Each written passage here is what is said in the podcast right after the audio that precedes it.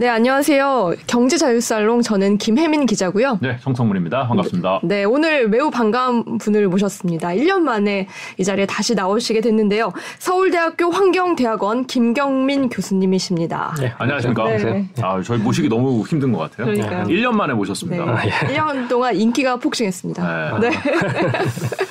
찾는 곳이 많은 저 교수님. 아 근데 제가 학기 중에는 사실 잘 안 해요. 음. 네, 아. 학기 학교가 좀 네. 바빠서. 아, 네, 예, 예. 지금 방학이라서 또 네, 나오셨구나. 예, 조- 조금 예. 네. 네. 인기를 실감하시나요? 저 이거부터 여쭤보고 싶어요. 아니요, 저 다 싸매고 돌아다니기 어, 때문에 네. 사람들이 몰라요. 저 아. 그렇게 그래요? 유하지 않습니다. 음. 아닐 것 같은데, 예. 그 1년 전에 이제 저희 채널에 나오셔서, 어, 예측한 대로 지금 상황 보면은 부동산이 좀 흘러온 게 아닌가 싶어요. 예, 예. 예. 1년 전에 어떻게 예측하셨죠? 아, 그러니까 아, 사실 이게 최근 이제 장, 재작년이죠. 2021년 11월에 나왔고요. 네. 그럼 이제 역으로 추산을 하면은 11월에 나오려면은 10월부터 책을 찍어야 되고 예. 어, 9월 달에 그 에디터가 한번 봐야 돼요. 그럼 제가 8월 달에 분석을 한 거였는데 아, 그거보다 더 일찍 예측을 하셨다는. 아니요. 그러니까 사실은 그거는 이제 이런 예측은 다 해요. 다 하는데 이제 가정이 중요한 건데 네. 그때 저는 이제 인플레이션 올 것 같다고 생각을 했어요. 인플레이션이 왔을 때 기준금리 올린다고 생각을 했는데 근데 이게 이렇게까지 인플레이션이 크게 올지 몰랐어요, 솔직히. 음. 그리고 이제 인플레이션이 오고 그러면 기준금리 올린다고 했을 때 뭐 당연히 가격은 떨어지는 것이고 근데 이제 제가 봤을 때 실질적으로 가격이 떨어지는 시점은 2021년 11월이에요. 음. 그러니까 사람들이 늦게 인지를 해요, 항상. 네. 그래서 어 그러니까 자, 가격은 지금 시점에서 보면은 지금 한 1년 한 3, 4개월 정도가 벌써 가격이 빠지고 있는 상황이어서 네.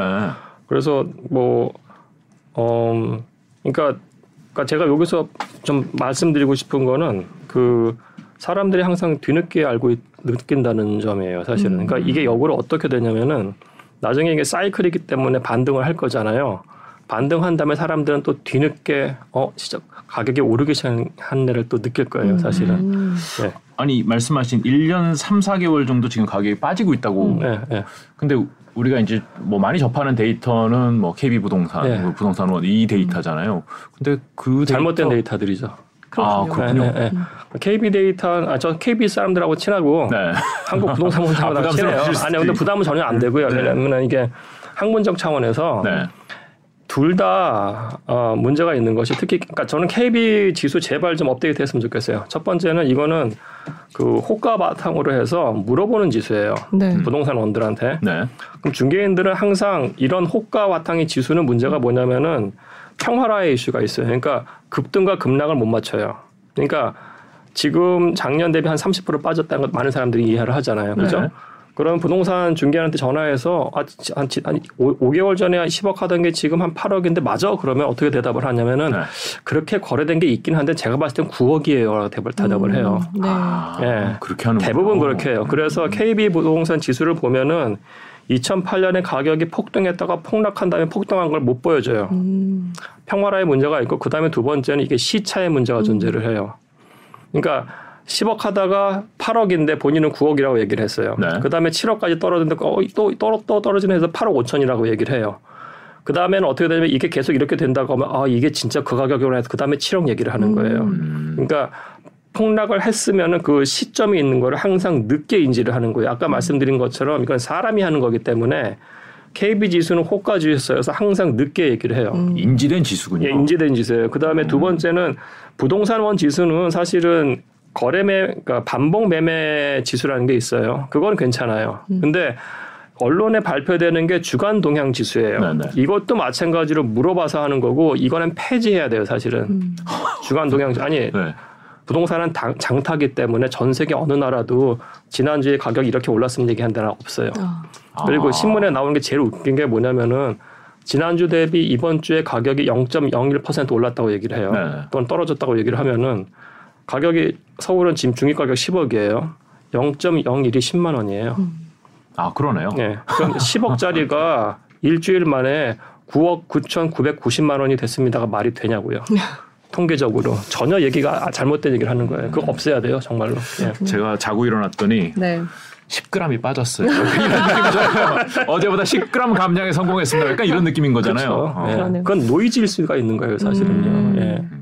음, 아, 그래서 그 데이터가 가르쳐 주는 시점보다 훨씬 먼저 내리고 있었다 이미. 먼저 내렸어요. 그러니까 이거는 그러니까 수 그러니까 이건 데이터기 때문에 네. 대수의 법칙이에요. 수가 많을수록 좋아요. 네. 그러면은 이제 시청자분, 청취자분께서 본인이 사시는 집 근처에 대단지 음. 3천 세대 정도 보시고 네. 거기서 25평이나 30평형대가 제일 많거든요. 우리나라가. 네. 그럼 33평형대 아파트의 21년 중반기부터 평균 가격하고 거래된 거 실거래가. 실거래가 실거래가를 보셔야 돼요. 네. 평균이나 그 당시에 최고 최저 가격을 보면은 이게 다 그때 다 꺾여요. 음. 그러면 2021년 3, 4분기에 꺾인 게 맞는 거예요. 네. 네. 아. 그래서 진짜 신기한 게 지금 은행 가서 대출을 받잖아요. 네. 그럼 시세보다 높은 높게 해줘요. 금액으로 대출을 받을 수 있습니다. 아 그래요? 네. 갔다 온 것처럼 얘기하네요. 아, 아니요. 그치. 아니 그게, 그게 절, 절세에 되게 좋은 그러니까 파이낸싱 하는데 되게 좋은 네. 거예요. KB 지수가 항상 늦게 지수를 얘기를 하기 때문에 음. 가격이 폭락했음에도 불구하고 높은 값을 얘기를 해줘요. 네, 맞아요. 그 말씀 그게 뭐냐면 LTV 차원에서 이게 value 자체를 높게 해줘요. 음. 예, 그렇죠. 예. 숨겨진 뭐 부실까지는 음. 아니더라도 시- 실제보다는 레버리지가 훨씬 클 수도 있다라는. 그렇죠. 예. 오 그렇군요. 그러면은 지수를 보고 부동산 시장 동향을 파악하는 것보다는 큰 단지의 실거래가를 확인하는 게 낫다. 네. 예. 어. 아니면 그- 저희 학교 지수를 보셔도 돼요. 어, 제가 그거 여쭤보고 싶었어요. KB 지수를 안 보면 어떤 걸 봐야 되냐? 그리고 음. 아니면 KB 지수가 어떻게 바뀌어야 되냐? 어, KB 지수는 사실은 그 이게 제가 하는 게 그러니까 저희 연구실에도 지수를 얘기를 해, 마- 발표를 해요. 네네. 그러면은 저희 연구실은 그냥 계량 경제 기법 중에 hedonic pricing model이란 건데 네. 그거 갖다가 하면 돼요. 음. 네. KB가 쉽게 들리네요. 갖다가 하면 되고 아니 그러니까 본인들도 그 방법론으로 하면 되는 거예요. 네, 네. 근데 문제가 뭐냐면 KB 같은 데서의 문제는 이 민원이 발생을 해요. 아파트에 사는 분들이 우리 아파트 가격 왜 이렇게 낮아하고 계속 전화를 해요. 음. 아. 예, 그래서 KB가 아마 고통스러운 측면이 있을 거예요. 아. 사실은. 예. 대학원에 전화하는 분들은 없어요. 아유, 아이고, 그런 거는 없어요. 저희, 저희 지수는 아직 3대, 그다지- 삼대 지수 중에 하나하나 어. 존재감이 없는 네. 대한민국 그렇죠. 3대 아직 지수를 개발하셨군요. 교수님이. 예. 네. 아, 그래서 지금 이제 부동산은 1년 3, 4개월 정도 떨어지고 있다. 뭐 이렇게 예, 보시는 예, 예, 거죠. 예. 음. 그럼 그 폭은 어느 정도 라고 파악이 아, 근데 이게? 약간 좀 재밌는 게요. 네. 서울 전반으로 봤을 때 한 25% 정도 떨어졌어요. 지수 차원에서는. 네.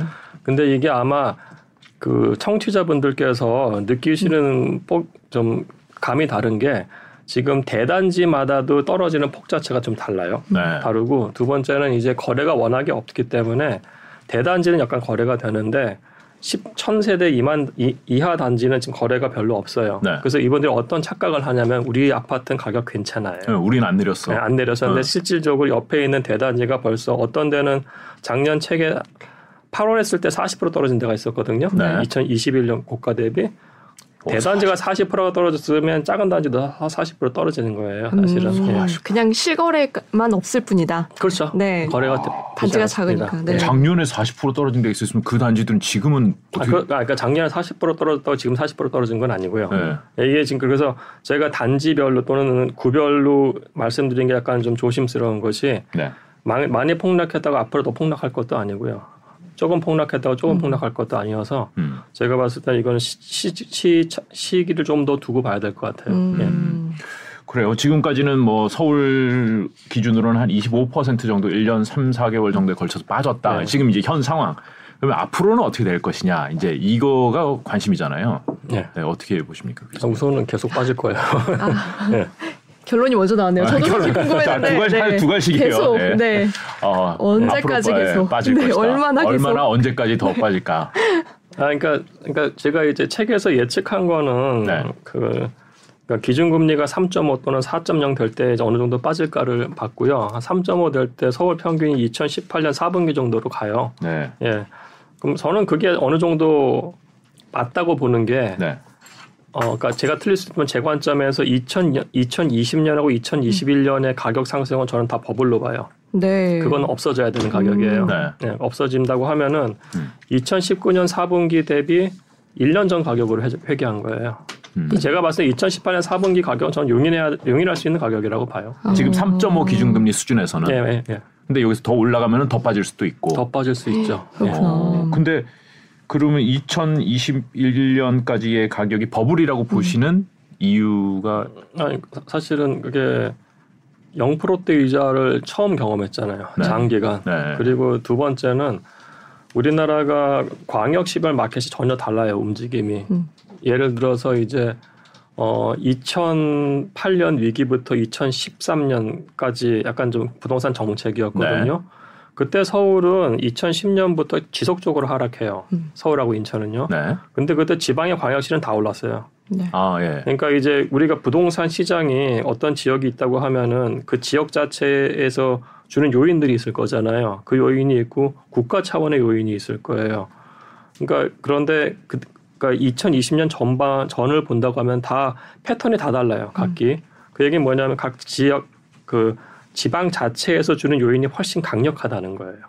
음. 근데 모든 지역이 2020년, 2021년에 다 같이 대폭등했어요. 음. 그거는 전국적인 단일의 어떤 큰 팩터가 큰 영향을 줬다는 거거든요. 음. 그거는 이자율이에요. 그렇네요. 예. 파이낸싱 할 수 있는 유동성이 풍부해진 거. 네. 그래서 그게 잡히니까 다 같이 폭락하는 거예요, 지금. 음. 음, 아, 그러니까 20년 이전의 시장은 그 지역에 뭐 공급이 얼마나 되느냐, 아니면 신규 주민이나 뭐 네. 수요가 얼마나 되느- 되느냐. 우리가 맨날 어, 신규 주택이 얼마나 공급됐습니다, 뭐 예정돼 있습니다. 이거 되게 많이 얘기했는데 네. 그게 20년 이전까지는 그게 맞았는데 음. 20년에는 금리라는 팩터가 너무 컸기 때문에 그 이후에는 금리가 제일 중요하다. 그렇죠. 음. 아, 그리고 사실은 이제 시점마다 좀 다르긴 합니다만은 네. 그러니까 부동산이라는 게 이 공간 시장하고 금융 시장 동시에 영향을 받아요. 네. 예, 그래서 공간 시장이라는 건 말씀하신 것처럼 주택 공급 부분하고 네. 주택의 수요죠. 사람들이 많이 있느냐, 그 사람들의 소득이 얼마큼 올라가느냐고. 네. 금융 부분은 이제 대출 금리죠, 사실은요. 네. 그리고 또 다른 뭐 GDP 같은 것들 영향을 줄 수는 있는데 이 두 개가 동시에 영향을 줘요, 사실은. 그래서 이제 근데 이제 2020년 전에는 이것도 영- 금리도 영향을 주지만은 좀 더 큰 거는 그 지역의 어떤 그 요소 같은 것들이 더 크게 영향을 줬던 것 같아요. 음. 네. 음, 그래서 전국 단위로 이자율이 낮아지면서 영향을 받은 그이 부분은 버블로 봐야 된다. 음. 그렇죠. 네. 그렇구나. 네. 음, 저는 강남 얘기를 좀 여쭤보고 싶은데 그 1년 전에 나와 나오셨을 때 그때 강남에 대해서 맨 마지막에 떨어질 것이다 말씀하셨는데 어쨌든 그 얘기가 맞았어요. 네. 그리고 이제 만약에 나중에 오른다면 어떻게 될 건지도 궁금하고 강남 불패가 또 사실 가짜 뉴스다 이런 얘기도 하셨잖아요.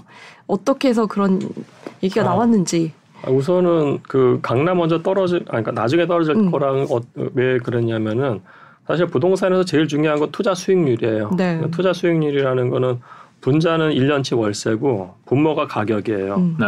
근데 이제 그 투자 수익률을 이제 제가 좀 계산을 했어요. 제 연구 중에 제일 자랑스러운 게 사실 투자 수익률 계산한 건데. 네. 근데 이제 사실 이것도 다른 데서 좀 연구를 해서 좀 발표했으면 좋겠어요. 투자 수익률이 제일 중요해요. 음. 우선 그만 말씀드리면은 네. 여기 사면은 월세 얼마 받을 수 있냐? 그런. 거죠. 그런 음. 거죠. 그런 개념이죠, 사실은. 근데 예를 들어서 투자 수익률 같은 경우에 그 상업용 부동산에서 가격을 갖고 물어보진 않아요. 음. 투자를 결정할 때 투자 수익률 갖고 물어봐요, 사실은. 음. 그러니까 제가 골드만삭스 회장이에요. 네. 그럼 저는 주식도 봐야 되고 채권도 봐야 되고 다 봐야 되고 부동산 대체 투자도 봐야 돼요. 네. 대체 투자에 오피스 건물 봐야 되는데 뉴욕도 봐야 되고 런던 보고 파리 보고 동경 보고 서울 봐야 돼요. 음. 그것도 오피스 건물 봐야 되고 retail 쇼핑몰 봐야 돼요. 네. 가격을 알 수가 있겠냐고요. 서울의 오피스 건물 평당 1억이 적정한지 몰라요. 그게 뉴욕보다 싼지 비싼지도 모르는 거예요.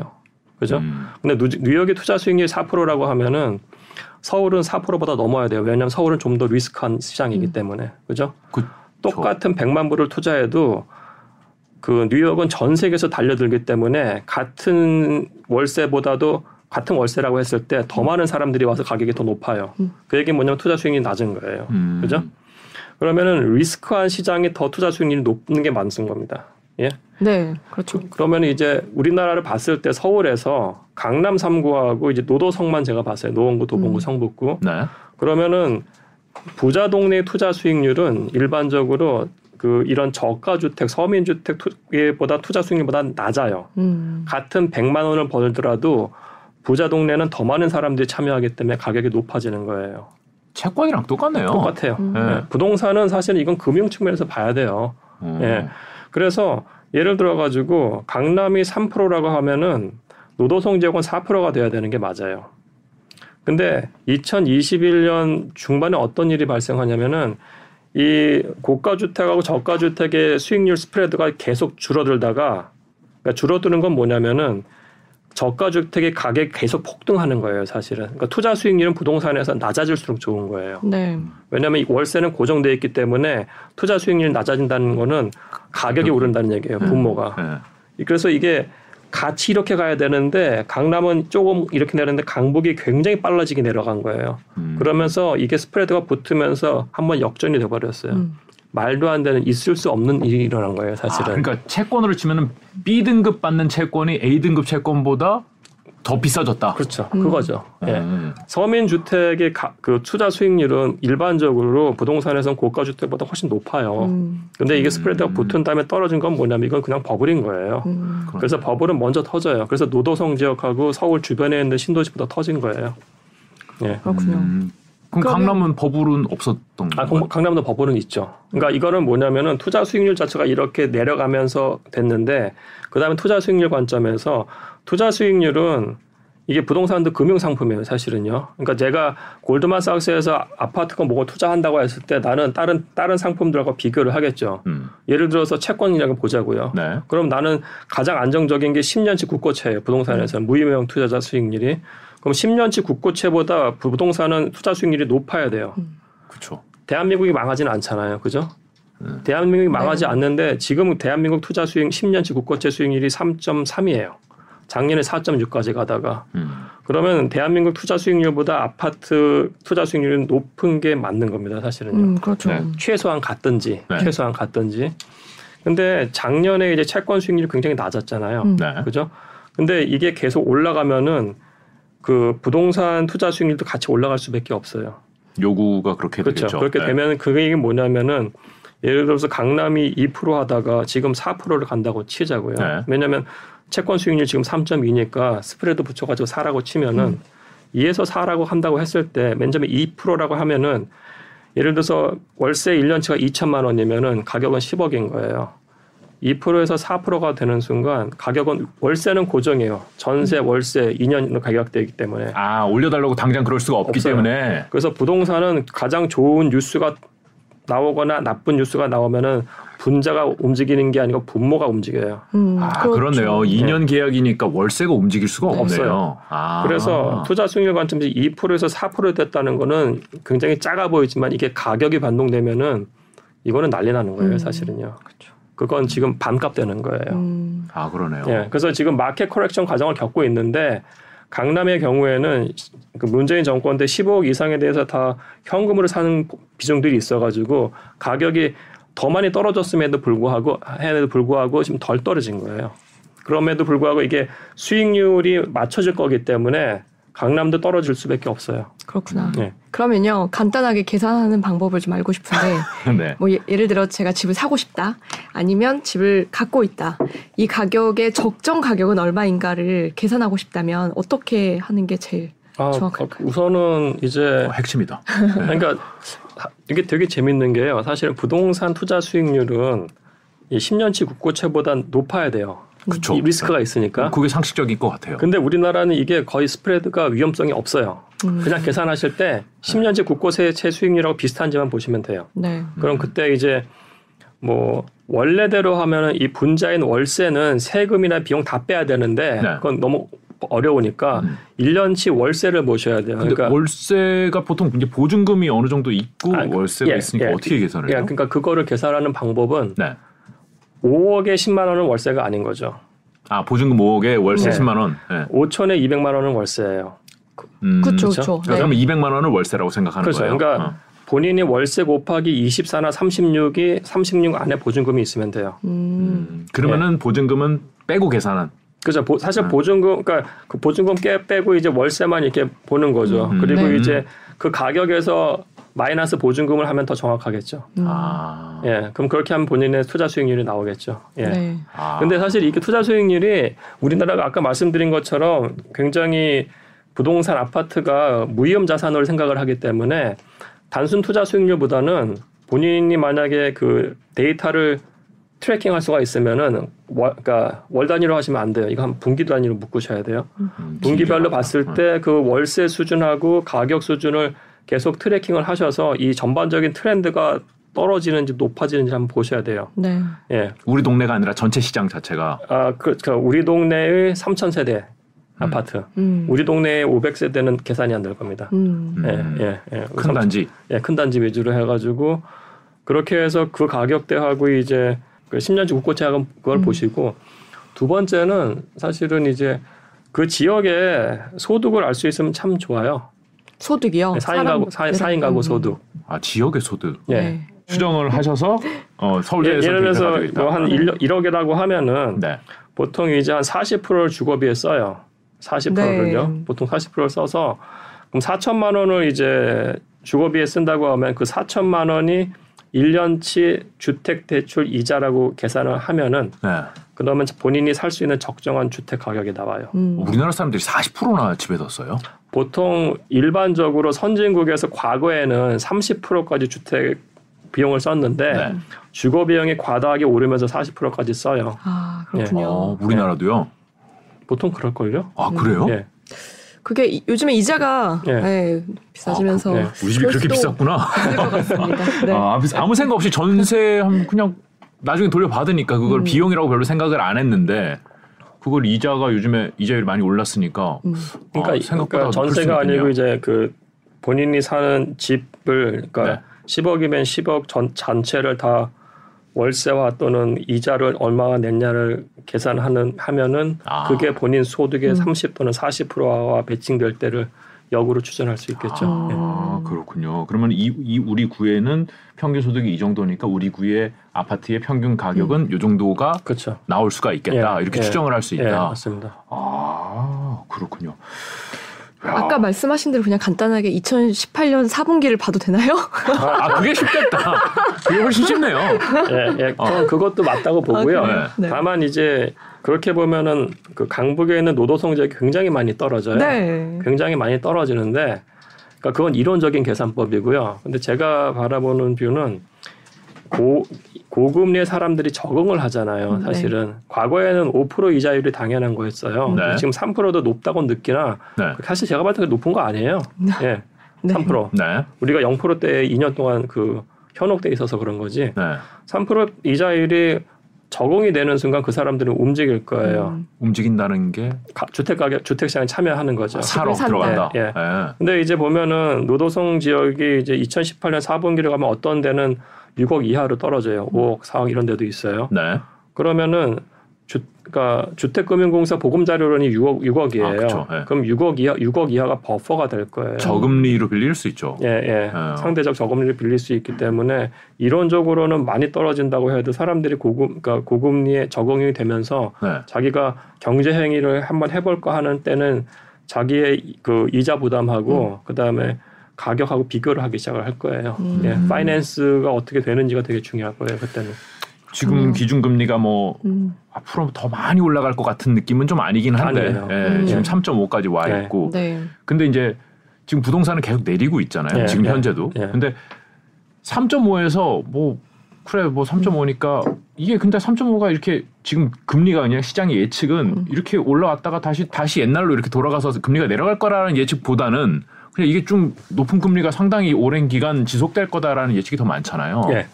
그러면 이게 한번 내리기 시작한 부동산이 멈출까요? 아니면 그냥 주, 줄줄줄줄줄 계속 음. 너도 팔고 나도 팔고 아유 팔아야겠다 이렇게 될까요? 아니 지금 제가 봤을 때 너도 팔고 나도 팔고가 지금 시, 시, 시 점인 것 같고요. 아, 그래요? 예, 예, 네. 지금 시점인 것 같고요. 아마 아까 말씀드린 것처럼 3%대에 이제 적응을 한다고 하면 사람들이 생각이 좀 바뀔 것 같아요. 예. 음, 그렇구나. 예, 예. 왜냐하면 파이낸스 할 수 있는 것들을 고민을 할 거고 네. 예를 들어서 지금 정부에서 특례 보금자리론인가요? 뭐 이런 것도 나왔잖아요. 네. 네, 네. 9억 이하에 대해서 뭐 DSR 안 보고 뭐 적정한 금리 수준에 대해서 이렇게 파이낸스를 제공한다고 음. 하면은 음. 그때 일부는 또 움직일 수도 있어요. 사실은요. 음. 예. 그러면 하락이 멈출 수도 있다 이렇게 보시면 그렇죠. 예, 아. 예, 예. 올해 안에 아 근데 오- 올해 안은 아니에요. 아, 그게 중요했는데. 네. 아 그리고 되게 약간 또. 근데 제가 봤을 때 그러니까 여러 관점을 좀 봐야 되는데요. 네. 우선은 지금 말씀드린 관점은 주택 공급을 제가 무시한 상황에서 말씀드린 거고 음. 아, 그렇죠. 공급 수요 얘기는 아니었죠. 그쵸. 네. 그리고 이제 사실 수요 측면에서 봤을 때 우리가 일본과 다른 거는 우리가 그래도 소득이 계속 올라요. 네. 소득이 오르는 나라기 때문에 뭐 이런 고금리 또는 약간의 인플레이션이 있다는 걸 용인한다고 하면은 자기가 소득이 올랐을 때는 그때는 생각이 바뀔 수가 있는 것이고요. 네. 두 번째는 이제 공급 측면에서 제가 약간 염려스러 염려스러운 건 아니고요. 부동산 관점에서 이제 좀 봐야 될 부분은 강남권 입주 물량이 상당해요. 음, 앞으로 강남권 입주 물량이. 네. 아, 금리 말고 이제 지역을 봤을 때. 그렇죠. 네. 그러면 이제 올해 한 9천 채 가량이 나와요. 서초에 네. 있는 원베일리 그게 3천 채가 나오고요. 네. 내년에 한 12,000채가 나오는데 네. 개포동에 뭐더라? 개포 DH 어쩌고 저쩌고 아파트가 한 음. 6,700채. 네. 그리고 우리 모두 아는 둔촌 주공이 내후년 2월 달 이- 내후년 상반기에 나와요. 25년. 예, 그게 12,500채예요. 네. 와. 근데 강남권에 네. 강남 송파다 한 만 채가 한 번에 나오면은 그때는 전세 가격이 떨어져요. 음. 네. 주, 근데 그 전세 가격 떨어지는 게 강남 플러스 그 분당까지 다 떨어져요. 아. 예. 음. 이게 예를 들어 가지고 행복한이구나. 예, 우리 우리가 그 잠실에 그 엘리트라고 하잖아요. 엘스하고 네. 리첸스인가요? 네. 그 아파트가 2008년 3분기에 나왔어요. 네. 근데 제가 2009년 2월 달에 서울에 갔거든요. 네. 서울대 부임하면서 그때 분당 전세 가격이 완전히 떨어졌었어요. 음. 네. 제가 굉장히 싸게 들어갔다가 네.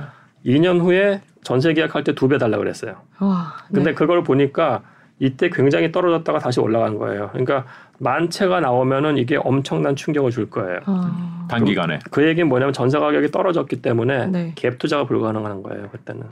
아, 그러니까 그러네요. 올해 내년 내년 초까지가 갭 투자가 불가해요. 강남에서는 네, 좋- 근데 그게 단, 단순히 강남권만이 아니겠죠. 이게 또 주변에 영향을 주기 때문에 네. 예, 연쇄적으로. 네. 그러면 이제 우리가 실거래로 사는 분하고 이제 갭 투자하는 사람이 있잖아요. 네. 네. 그러면 이 수요 중에서 이쪽이 빠져버린 거예요. 네. 그러면은 이 사람들이 얼만큼 이걸 사겠냐가 질문이 되는데 제가 봤을 땐 그래서 올해는 뭐 당연히 집 사면 안 되고요. 네.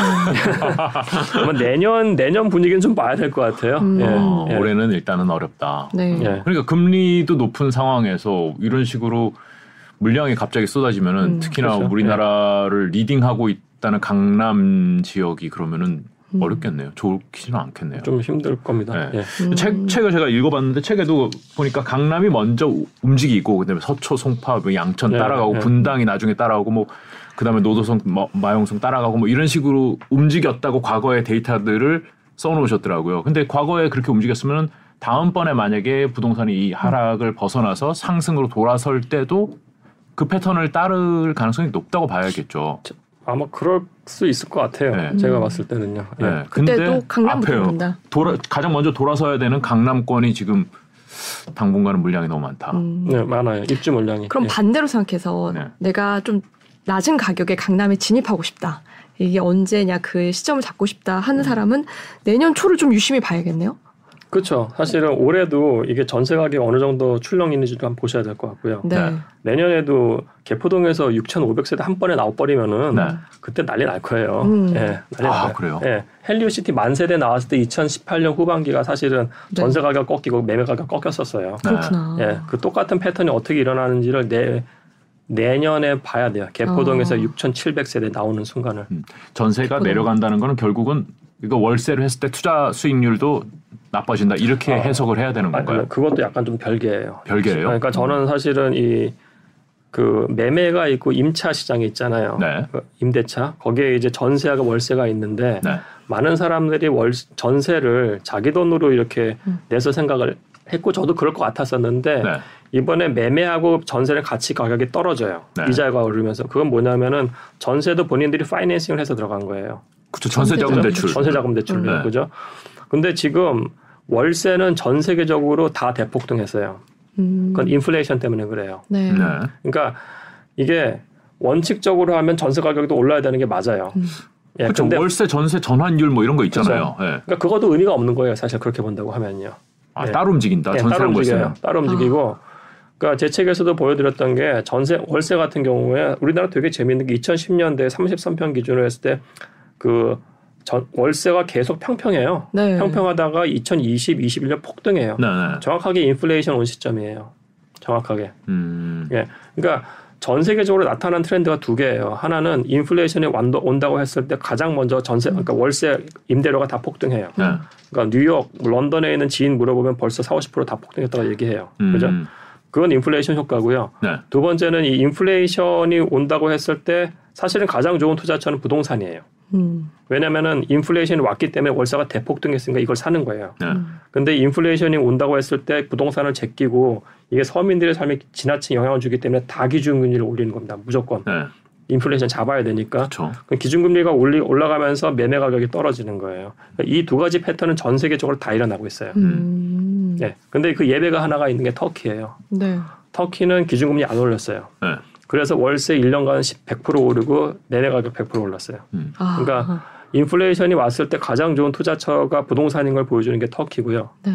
전 세계적으로 인플레이션 잡기 위해 기준을 다 올렸기 때문에 월세는 폭등하되 매매 가격이 떨어지는 게 지금의 상, 상황입니다. 월세가 폭등하고 매매 가격이 떨어지면 부동산은 투자처로서 굉장히 매력적인 거 아닌가요? 그- 그러니까 그래서 투자 수익률이 중요한 겁니다, 사실은. 음. 저 정도 투자 수익률은 내가 들어갈까가 그때 나타나는 거예요, 사실. 네. 예. 다음번에 그러면 이 시장이 돌아선다면 그걸 기점으로 해서 돌아설 그렇, 수 있죠. 그렇죠, 음. 그렇죠. 그럼 전세 가격은 그 시, 메커니즘에 영향을 전혀 못 주는다고 봐야 되는 건가요? 우리나라만의 특수한. 우리나라는 전세가 이게 갭 투자를 할 수 있는 하나의 그 수단으로 된 거죠 사실. 네. 그래서 네. 사실 전세 자금 대출을 지나치게 고- 저금리 해준 건저 사실 반대예요 이번에 본 음. 상황에서는. 음. 예.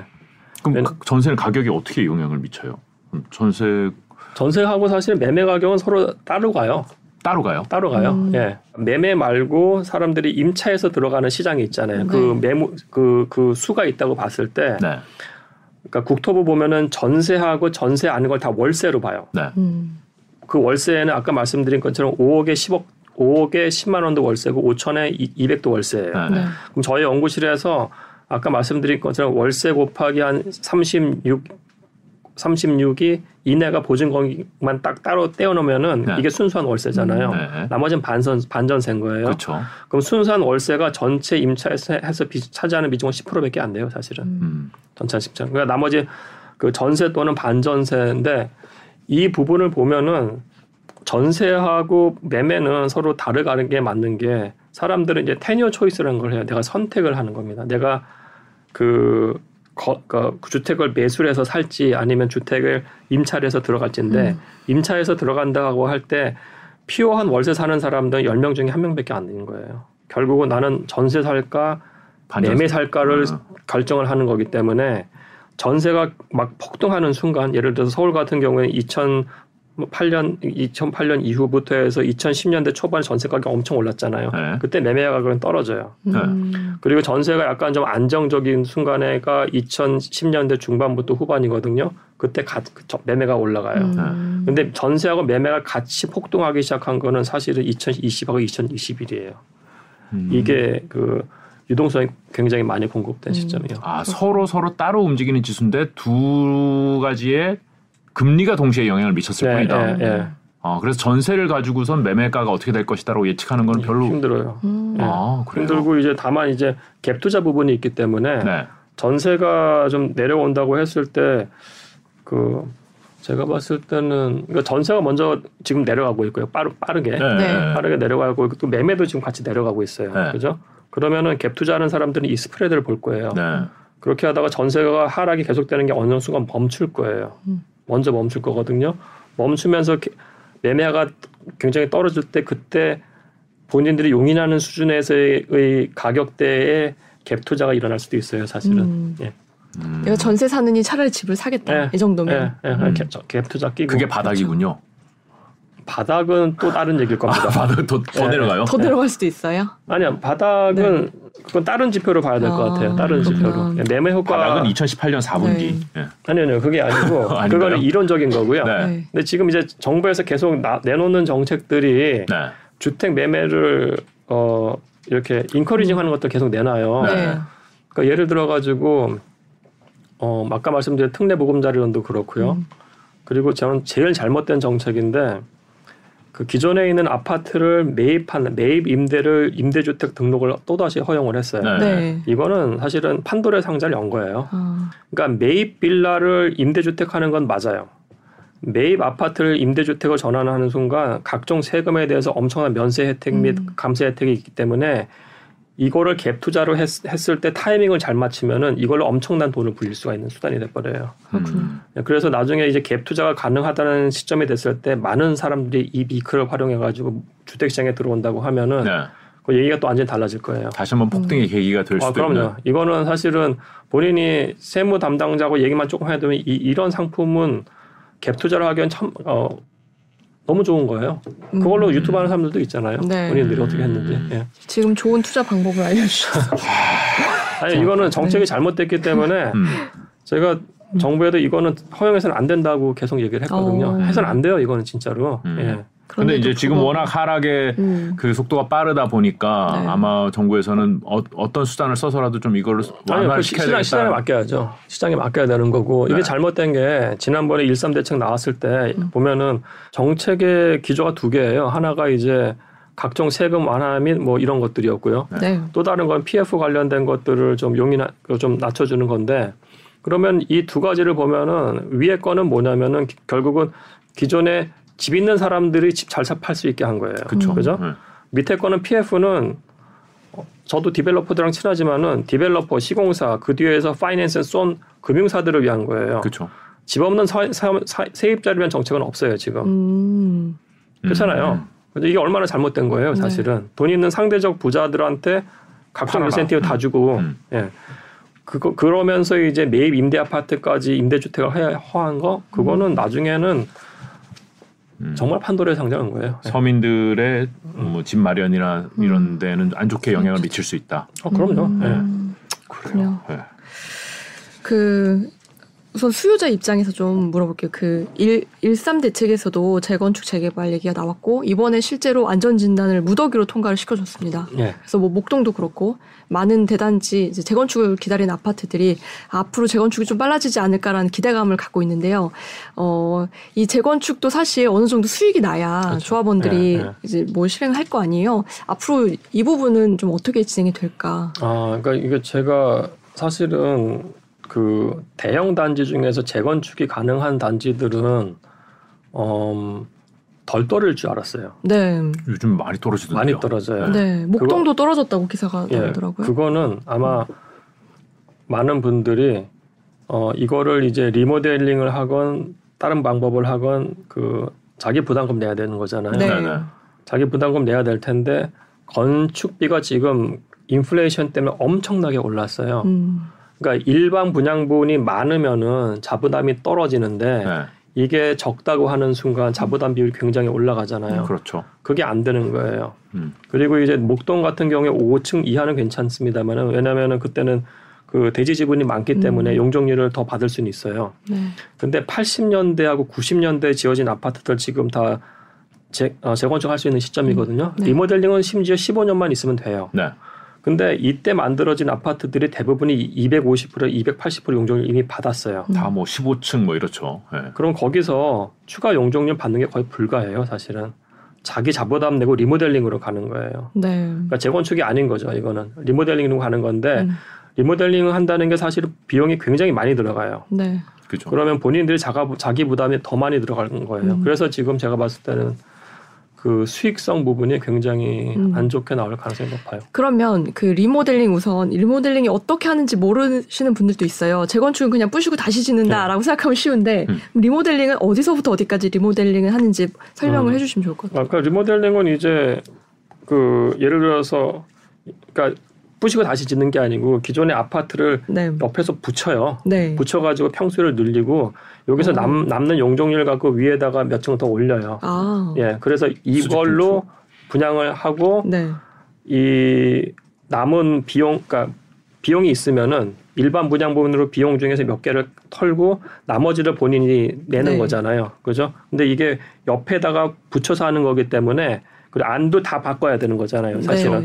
네. 그래서 비용이 생각보다 많이 들어요. 그렇군요. 예, 예. 리모델링도 많이 예. 쓰고. 수익성이 재건축보다 오히려 더 안 좋을 수도 안 있- 좋죠. 아 그래요? 예, 예. 음. 그 교수님 책을 보면 그래도 리모델링이 대세다 앞으로는 예, 예, 그렇게 예. 쓰셨는데 예, 재개발 재건축보다는 리모델링 네. 쪽으로 갈 수밖에 아, 없고. 그러니까 이게 재건축을 하는 경우는 이걸 다 보시고 다시 올려야 되는 거고요. 네. 그러니까 리모델링 많이 든다고 한다면 그래도 다 보시고 다 하는 것보단 덜 드니까 리모델링으로 간다는 아 겁니다. 그래도 예, 재건축보다 예, 네. 예, 네. 아니, 근데 주택 가격이 이제 회- 지금 내리고 있어서 예, 그런데 예. 이게 다시 오르면은 음. 재건축이든 리모델링 하면은 이거 값 올라가면 아, 그, 그러니까 그때는 이제 다른 이슈인 거죠, 사실은. 음. 그때는 근데 지금은 다운 그 이 하락기이기 때문에 네.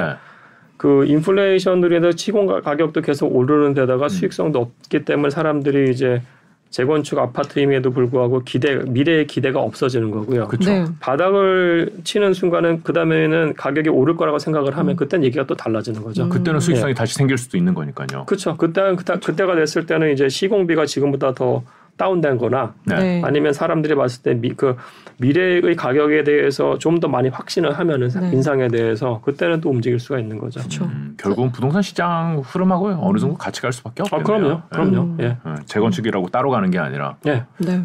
그러니까 처음에 이제 막 어, 음. 재건축 규제 완화된다 그러면 야.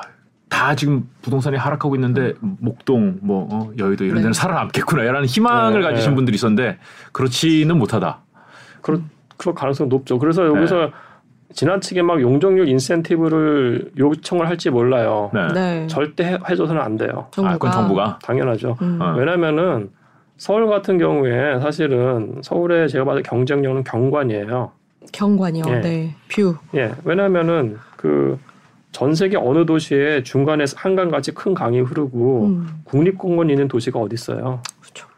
강북 광화문에서 그 한 10층짜리 건물 가가지고 북쪽을 봤을 때 인왕산과 도봉산 이런 view는 전 세계에 없어요. 어. 예.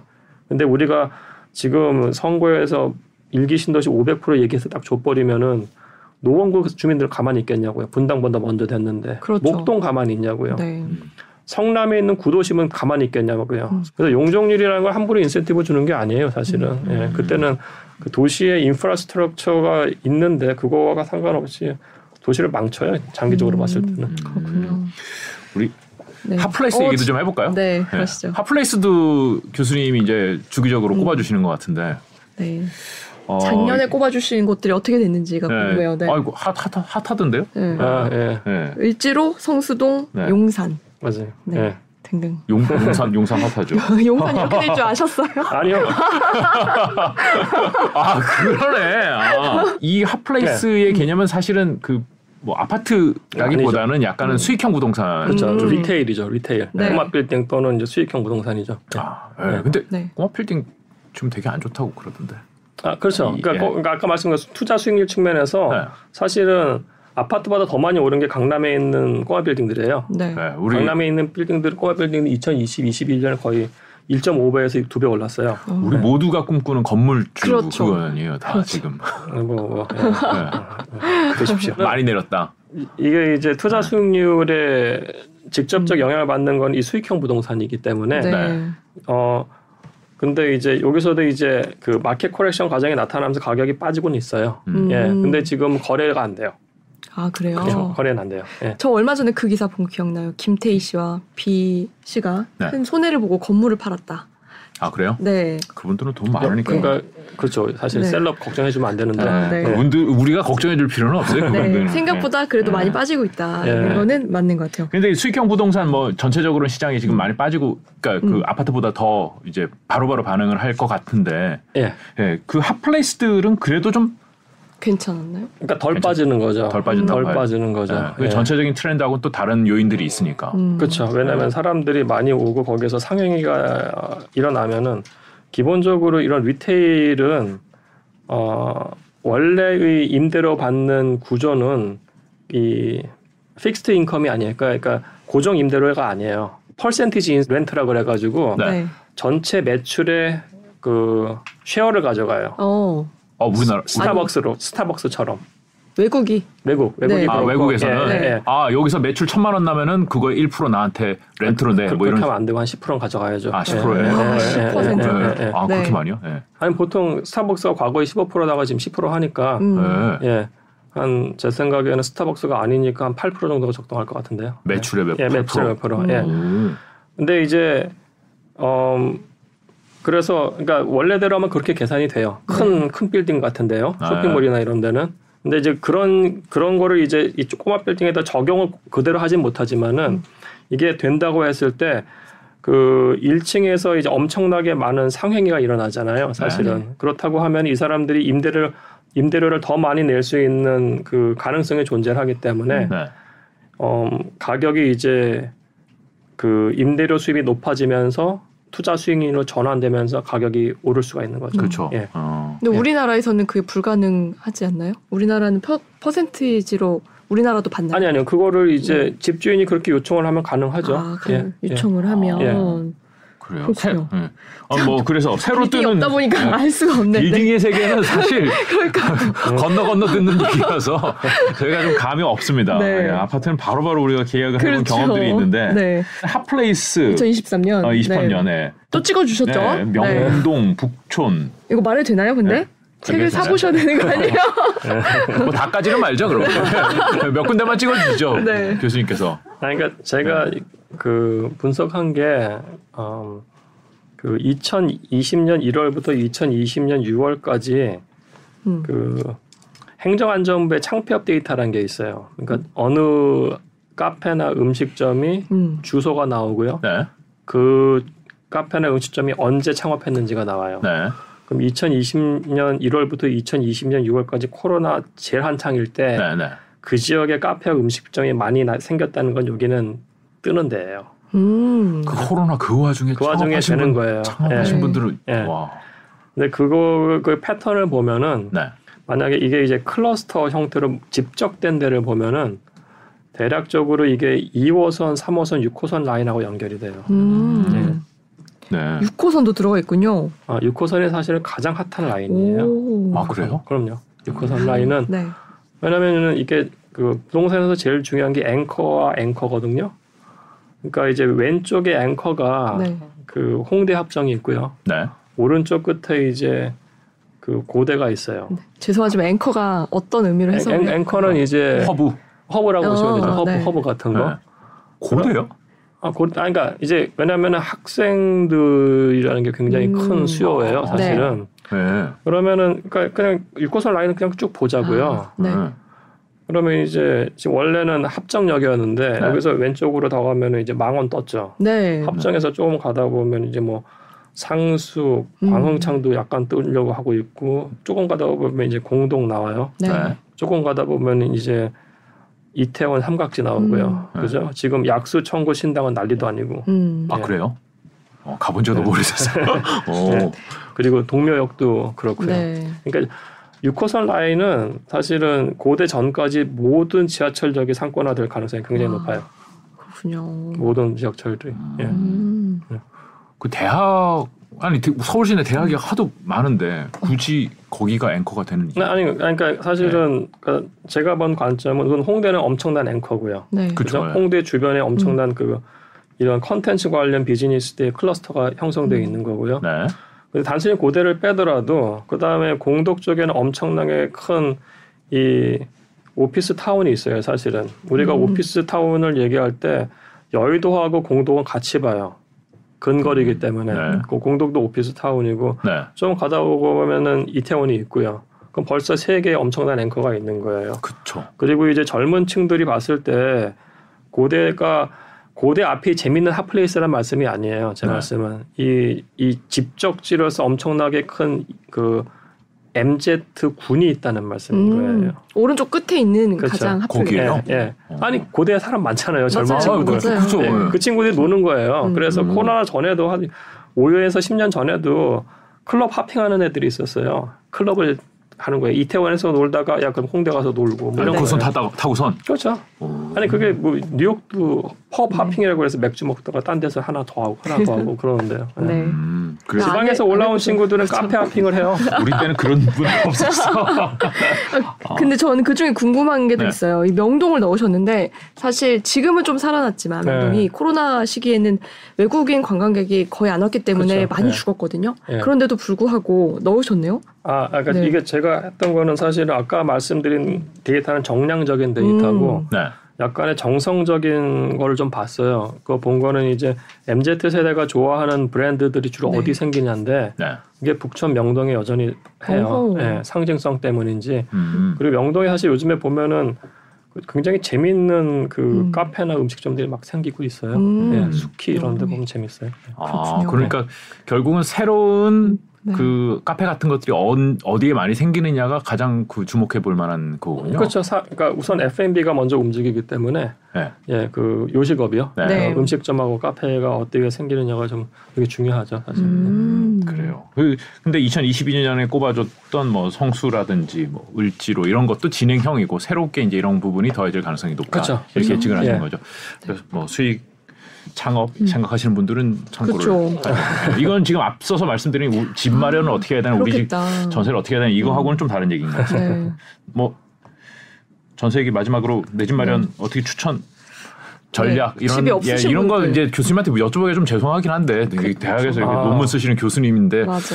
이런 이런 전략 내 집 마련 네. 전략 여쭤보기 이 죄송하긴 두 가지로 한데. 나눠서 예. 여쭤봐도 될까요? 예, 예, 우선 그 말씀드린 아, 집이 없으신 분들 그리고 또 음. 하나는 어 금리 인상의 첫 번째 희생양이라고 하셨던 영끌죠. 영끌 네. 영끌 영끌 우선은 그 저는 이제 부동산 하는 인간이니까 네. 그러니까 주택은 소유하는 게 맞다고 봐요. 음. 다만 이제 소유의 시점인 거죠. 네. 그러니까 적정하게 가격이 적정하게 저, 저렴할 때 사야지. 그 2020년과 2021년 같이 지나치게 고가일 때 고평가일 때 사면 안 된다고 보고요. 근데 이제 그 관점에서 올해는 계속 하락하는 시기이기 때문에 무주택자분들은 주택을 사면 안 되고요. 네. 다만 이제 안, 안 그, 아, 자- 집을 안 산다고 아무것도 안 하면 안 되니까 그냥 제가 추천할 건 임장을 다니셔야 돼요. 임장 다니시면서 음. 그러니까 제가 봤을 때는 음, 여러 전략이 있을 텐데요. 우선은 이게 부동산은 장타기 때문에 바닥에서 사지 마시고 무릎에서 산다고 생각하셔야 돼요. 그래서 분기별 또는 이- 연도별로 거래량이 언제 터지는지를 보셔야 돼요. 네. 거래량이. 거래량. 그러니까, 예, 그러니까 예를 들어서 이- 그 2010년대 보면은 2015년하고 16년에 그 전보다 거래량이 한 두 배 이상 터졌어요. 음. 그러니까 거래량이 터지는 시점에 들어가는 게 제일 안전해요. 첫 번째는 음. 두 번째는 이제 그 아까 매도가 짧게 말씀을 드렸는데요. 가격이 상승한다고 할 때는 그러니까 그러니까 그 전월에 어떤 집이 10억에 팔렸으면은 가격이 상승하면은 그 다음 달에 나는 11억에 팔려고 매도 효과를 내요. 네. 그죠? 올라간다고 보니까요. 네. 그렇죠. 근데 이제 가격이 하락하는 기간에는 그 전 달에 이게 10억에 팔렸으면은 저는 팔아야 되니까 음. 매도 효과를 9억에 내요. 음. 즉 가격이 하락하는 시점에서는 T-1 시점의 실거래가하고 지금 시점의 매도 효과가 갭이 벌어져요. 네. 벌어지다가 바닥에 있을 때 이게 같이 거의 붙어요. 음. 그다음에 뚫으면서 이게 올라가요. 네. 그죠? 그러니까 매도 효과가 거래각보다 올라가는 시점을 보셔야 돼요. 이게 음. 어떻게 아. 붙는지. 근데 여기서 중요한 거는 이 매도 효과라는 거는 그 저장되는 데이터가 아니에요. 음. 그 어디서도 매도 효과 얘기를 안, 보여주진 않아요. 네. 그러니까. 보- 본인이 이거는 공부를 하셔야 되는 아니 거고. 근데 뭐 그렇게 음. 포털 사이트 부동산 이렇게 들어가 보면은 매도가 똑같은 평형대 아파트인데 어느 거는 뭐 10억, 어떤 거는 15억 5천, 네. 어떤 건 11억 뭐 이렇게 그러니까 여러 개가 나와 그래, 있으니까. 그래 그렇기 때문에 네. 월 단위 또는 분기 단위로 음. 모든 것들을 본인이 마킹하면서 최고가 최저가 평균을 본인이 넣으셔야 돼요. 음. 데이터 컬렉션 네, 해야 데이터 된다. 데이터 컬렉션을 하고 나중에 데이터를 점한 데이터 clearing까지 가셔야 돼요. 그렇군요. 지나치게 높은 것들은 빼고 평균 계산하시든지 해야 돼요. 음. 예. 근데 이거는 월 단위로 했을 때 약간 이 저희가 하여튼 계속 데이터를 모으거든요. 네. 이게 약간 좀 패턴이 안 잡힐 수도 있는데 분기별로 하면 명확한 패턴이 잡혀요. 음. 고, 그러니까 이, 이 패턴이라는 게 워낙에 잡히니까 그리고 이 데이터는 사실은 아까 말씀드린 것처럼 이건 날라가요. 네. 그러니까 사라지죠. 1년 전에 매도가 데이터를 저장해서 보여주는 포털은 없어요. 그쵸. 네. 예. 이, 그러니까 이게 돈인 거예요, 사실은. 아 그러네요. 예, 이게 돈이에요. 그래서 근데 이런 매도가 데이터는 아까 말씀드린 것처럼 대수의 법칙이기 때문에 큰 아파트 단지를 보셔야 돼요. 네. 1000세대, 500세대 거래량도 안 나왔는데 거기서는 그냥 자기는 10억에 지난해에 됐으니까 나는 그냥 11억에 낼 거예요. 근데 마켓에서는 실질적으로 7억에 살려고 하는 사람들이 대기하고 있는데 이거 이거는 진정한 매도 호가가 아닌 거예요. 그건 허수인 거죠. 허수예요. 네. 노이즈예요, 노이즈. 이- 상당히 많아요. 집이. 네. 네. 그냥 어, 내놓는. 집. 네. 네. 막 2억씩 차이 나는 호가 네. 다 같이 나와 있어요. 예. 음. 그래서 3,000세대 이상 단지에서는 그런 노이즈가 있긴 있되 네. 많지가 않은 거예요. 진짜 아. 팔아야 되는 사람들이 존재하기 때문에. 그렇겠네요. 예. 네. 그래서 이 데이터를 모으셔야 돼요. 음, 그러니까 매도 모으는데 효과가. 3,000세대 이상 단지 위주로 아 그리고 평형대도 25평 아니면 33평형만 보세요. 그게 제일 많으니까. 제일 많아서 네. 예. 음. 40평 이상 이런 거 보지 마시고요. 예. 음. 그래요. 오, 그- 좋은 팁을 주셨어요. 아, 네. 네. 그리고 이건 이제 무주택자들을 위한 팁이었죠. 네. 그러면 영끌 좀 영끌. 어떻게 아. 버텨야 되나요? 영, 영끌은 제가 봤을 때 무조건 버텨야 돼요. 음. 그러니까 이게 사실 영끌을 한다는 분들은 만약에 8억짜리 집이라고 하면은 4억 주담대 받았을 거고 한 부부가 있다고 하면 1억씩 신용대출에서 2억 끼고 본인들이 한 2억 넣었을 거란 말이에요. 네. 그죠? 그럼 지금 아까 말씀드린 것처럼 지금 한 25% 떨어졌어요. 음. 그럼 25% 떨어지면 8억짜리 주택이 지금 6억 한 거예요. 네. 자기가 투자한 에쿼티 다 나가 나간 상태. 다 빚만 남은 예. 거죠. 예. 그럼 지금 팔아서 뭐 하냐고요. 그렇죠. 그러니까 이분들은 제가 봤을 때는 무조건 싸게라도 전세로 돌려야 돼요. 그러니까 음. 월 이자 부담을 줄여야 돼요. 그 본인들은 멀리 이사를 가든지 아니면은 그 합의제로 가야 돼요. 음. 근데 왜냐면은 지금 2억 다 날랐어요. 네. 나중에 부동산 사이클 되기 때문에 2, 3년이나 4, 5년 후에 투자할 기회가 올 거예요. 음. 그럼 예를 들어 3년이라고 치자고요. 그럼 3년 동안 둘이서 2억 모을 자신 있냐고요. 없죠. 없어요? 네. 쉽지 않죠. 안 모으죠. 그럼 무조건 이거는 그래서 부동산을 털는 거 아니에요. 그냥 음. 우선은 가져가야 된다고 생각하고 다만 전세로 돌리고 본인들은 합의제 또는 나, 밖에 나가서 살 생각해야 돼요. 인고의 시간을 가져야 된다. 예, 예. 그렇군요. 음. 말씀을 듣다 보니까 아, 네. 그 당연하지, 당연하지 음. 뭐 이런 생각이 좀 많이 듭니다. 그리고 2018년 4분기 가격을 네. 기준 삼아서 이제 그쵸. 그 주위에 있는 3천 세대 이상 대단지를 좀 트래킹을 하면서 네. 예, 좀 똑똑한 투자를 하고 네. 내집 마련을 했으면 좋겠다는 생각이 듭니다. 네. 혹시 내년에도 저희가 네. 다시 교수님을 모시거나 그 네. 사이에도 그 모신다면 사이에도 예, 네. 교수님이 방학하시면 시간이 맞아요. 있다 보니까 네, 작가님 예. 6개월 단위로 오실까요? 네. 다음번에 또 모셔서 네. 예, 그때는. 네, 그때는 언제 오를지를 좀 바닥이 아, 오를지 좀 듣고 예, 싶습니다. 상황이 바뀔 테니까요. 네, 네. 예, 오늘 나와주셔서 고맙습니다. 네, 감사해요.